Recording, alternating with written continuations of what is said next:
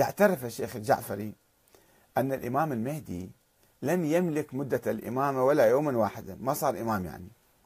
ولم يتمكن ولا يوما واحدا من هداية الناس. يقوم بدور الهداية مثلا. حتى بالقدر الذي كان يتمكن منه آباؤه حتى في أحلك الظروف وأشدها عليهم. يقول صحيح. الأئمة السابقين رغم كل الظروف الصعبة كان على الأقل يتكلمون مع الناس.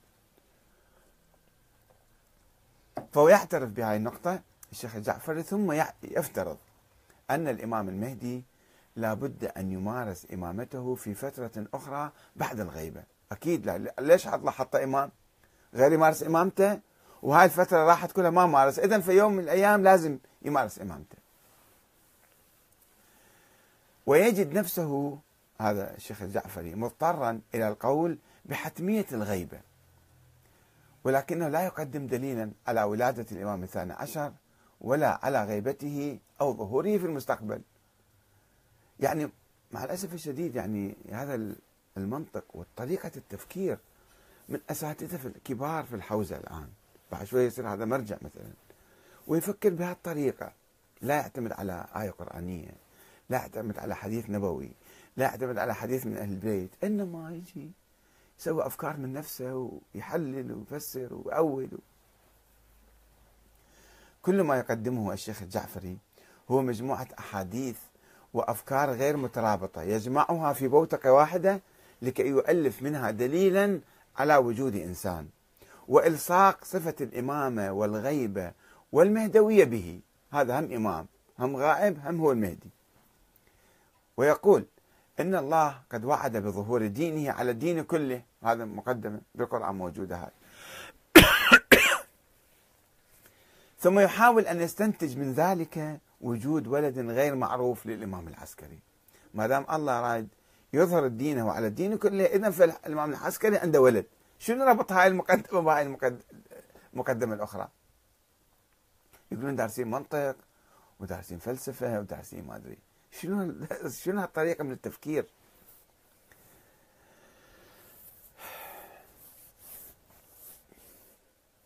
ثم يحاول أن يستنتج من ذلك وجود ولد غير معروف للإمام العسكري الذي لم يتحدث عنه ولم يوصي إليه ويفترض استمرار حياة ذلك الولد حتى تحقيق ذلك الوعد الإلهي اللي الله ينشر الدين كله على البشرية. كل فرضيات في فرضيات. يقول إذا فما وعد الله سبحانه وتعالى وعدا قاطعا وهو أن يظهر دينه على الدين كله لا بد وأن يكون على يد مهدي هذه الأمة. لماذا؟ هذا قوله. لأن عدد الأئمة عندنا عدد معين هو 12 إماما. استوفى أحد عشر منهم مدته فبقي واحد لازم يطلع هذا الأخير بعدين. ولم يأتي الجعفري بأي دليل على ولادة الإمام الثاني عشر. وإنما اعتمد على نظرية الاثنى عشرية الكلام اللي قالوه وهي لا تحتم وجود ولد للإمام العسكري مع احتمال انطباق النظرية حتى لو صحت هاي النظرية والأحاديث. يمكن زيد يكون الإمام زيد يكون واحد. أو الإمام عبد الله بن الأفطح يكون فيصيرون 12 وخلاص. فما تحتم هاي النظرية وجود ولد الإمام العسكري. وهذا نوع من التأويل التعسفي. الذي لا يرضى به أهل البيت عليهم السلام.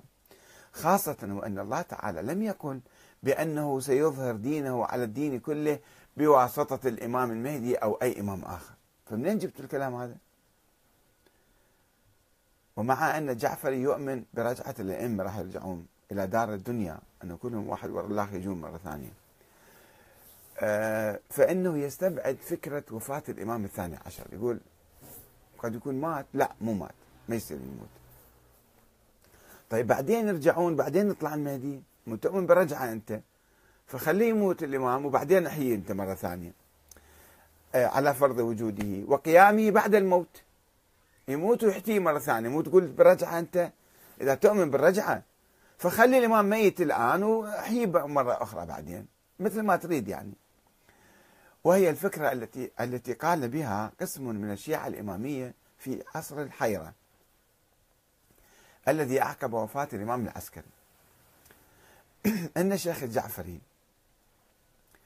يعرف جيدا أن فرضيته بحتمية الغيبة قائمة على أساس القول بأن الإمام المهدي هو الإمام الغائب الثاني عشر وأن عدد الأئمة لا يزيد ولا ينقص ما يصيرون بعد يستمرون مدى الحياة وأن هذا القول محل بحث ونقاش ويرفضه عامة المسلمين وطوائف من الشيعة والشيعة الإمامية حتى.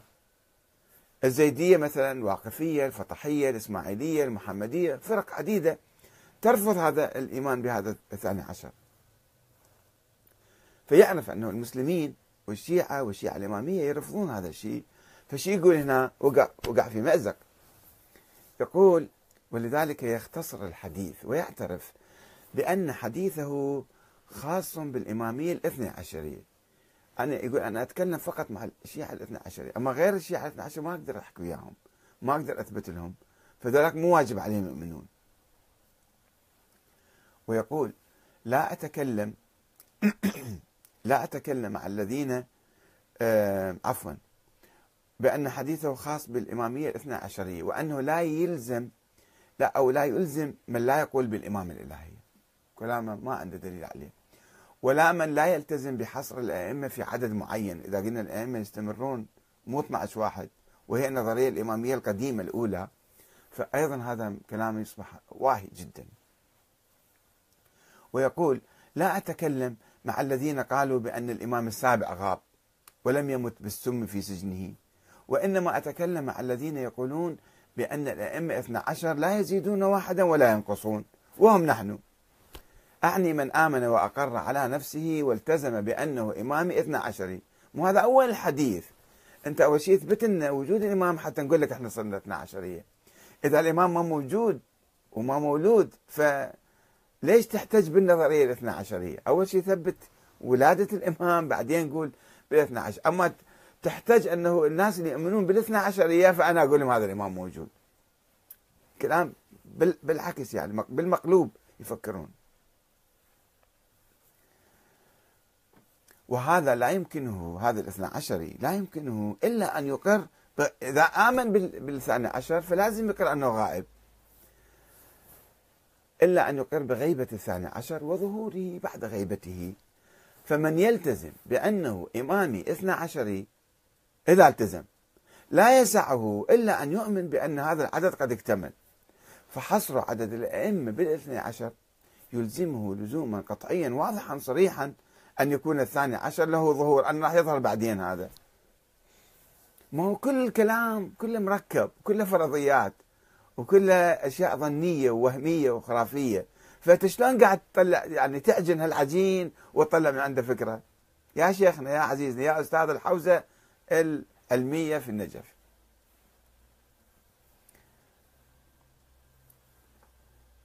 وأن هذا الظهور قطعا يكون بعد الغيبة. لأنه لم يكن له ظهور قبل الغيبة خب نعرف إحنا هو طفل صغير وغاب. فيقول هذا الظهور شو وقت يصير إذا إذا الله معين هذا الإمام؟ فبالتأكيد لازم في يوم من الأيام يطلع هذا الإمام. ولم يوضح الشيخ الجعفري لماذا لم يتحدث مع غير الإمامية. ليش ما يتحدث مع غير الإمامية؟ أو غير الاثنى عشرية. ولماذا لا يستطيع أن يلزمهم برأيه؟ وكيف يكون الدليل؟ دليلا لمجموعة خاصة فقط هم الاثنى عشرية. الدليل لازم يكون دليل مطلق عام.